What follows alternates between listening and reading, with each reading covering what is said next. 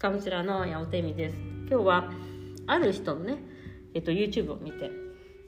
人生最悪なことはえあ最高なことは最高にいいことっていうのは最悪な顔をしてやってくるっていう本を書いてなんかそういう名前だったと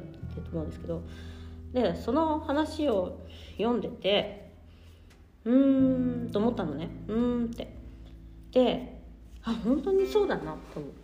ちょっと思った。自分でも。でまあ彼はこの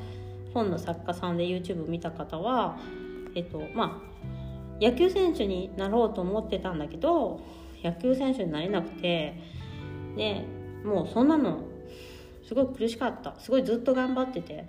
ずっと夢を追っててもう本当に若い時で26のかなんかの時にもう野球選手になれないっていうのが分かって諦めなくちゃいけなくなっちゃって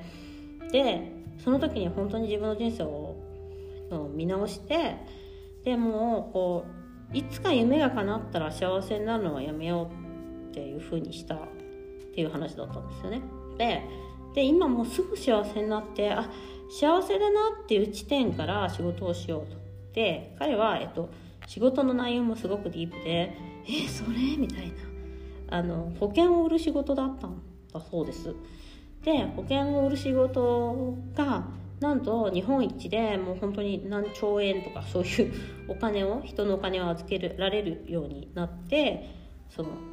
人のお金をね何兆円っていうお金を、えー、と今日本一その売ってる人そのでも日本一になろうと思って頑張ったんじゃなくてまず自分が幸せでいようっていう考え方でで自分に合った人3人だけ今日は毎日幸せにしようっていうのを目標に、えっとまあ、そこからだからどうやって幸せにしようとかえっと保険をいっぱい売ろうとかそういうのはもうやめたんですって。そういうふうにやると辛いから。今までそれをその野球選手になろうって目標を決めてやってきたけどダメだったからもう自分は幸せでそこから、えっと、他の人と出会う時にどうやっていこうかなって思った時にそうしたんですね。ねだからもう最一番世界で一番悔しかった悲しかったことっていうのはその野球選手になれなかったことなんだけど結局その知恵からやもうそんないつか幸せになるいつか夢を叶えたらっていうのはもうやめようって思えてでそこから保険の先生保険っていうか保険を売る外交員、まあ、一番嫌な仕事みたいな感じじゃないですか。保険売るの？それがもうすごい大成功するっていう話だったんですね、まあ、他にもいろいろ面白い話がいっぱいある方なんですけどね、しんちゃんっていう方なんですよ。なんかしんさんって。でその見た時にまあまず自分が幸せでいるっていうことをすごい努力したっていう。そのだから何かを加えたから幸せじゃなくて朝起きた瞬間に幸せだっていうのをセットしていくっていうことをしていくっていう話だった。ですね。でもう本当に私セックスレスに会った時にあのまあ、セックスレス浮気なんですけど、えっと、多分私の人生の中でそんなに、まあ、ドラマチックなこととかもなかったしまあまあまあまあなんていうかなんとなくうまくいってきたことの中で、まあ、一番自慢できるぐらい不幸せだった出来事だったと思うんです。なぜならやっぱり私はすごい性欲も強いし当たり前だけどまあそれは私がではなくてみんながだと思うんだけどね。だから別に全然恥ずかしくないというか。性欲も強いしだから自分が大好きなものがもう手に入らないっていうことを知ったっていう。で諦めなきゃいけない。でその時にもうもう絶対手に入んないよ。しかもあなたの旦那さんは浮気してみたいな。で最悪なことなんですよね本当に。私にその時の私にとってはね。でもその最悪なで2人目の子供が生まれた後でもう超超うつ気味みたいな。ワンオペうつ気味寝てないみたいな感じのなんか人生最悪な時を過ごすことができてあのそこから私は本当に変化していくことができた。だってセクシャリティのこととか学んだしなんか今いろんな方と出会ってそのカウンセリングしたりとかなんか楽しい自分なりの世界をみんなと共有したりとか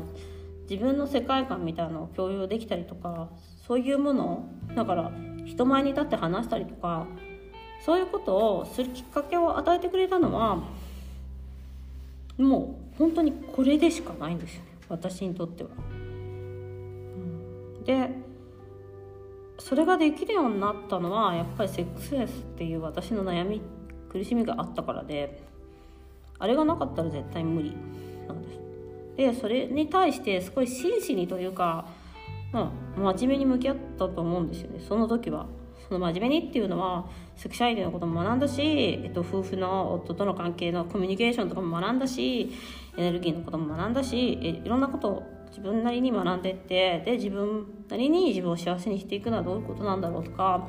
結婚するのはどういうことなんだろうって私はさその簡単にはその他の人がもしかしたらすごい簡単に手に入れられてる結婚生活幸せみたいなものをさ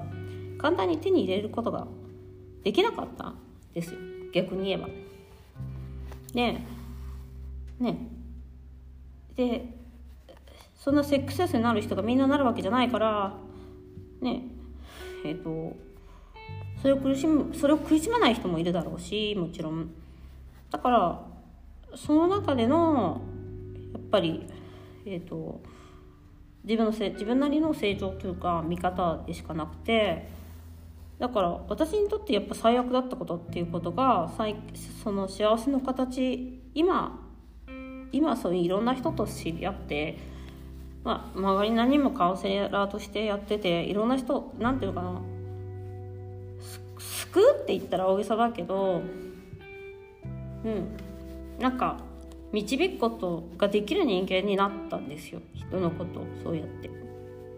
大げさだ本当に大げさなんだけどなんか別に導きたいとかそういうことではなくななんだろう。なんかその上上に立つとかそういうことじゃなくて自分がやりその大人になることができてそっから物事を見ることができるようになったからなんだと思うんですね。でもそれは自分の苦しみっていうかその最悪な出来事があった上での最悪なことがあったから起こったことなんですよ。やっぱり。だからそこで全然うまくいっちゃってたら私の人生全然うまくいかない。あの面白いこともなかった。こうやって出会う人もいなかったし私がこうやってポッドキャストでえっと、セクシャリティの話とかオーガズムの話とかすることはなかったと思うんですよね。だってそんなもんしなくたって済むから。ね。でもそれがあることによってなんかそうある人に言われたの「エミリーさんはいいですよね」ってスペシャリティなものがあるからみたいなセックスレスのセセクシャリティエミリーさんすごい得意じゃないですかって言われた時に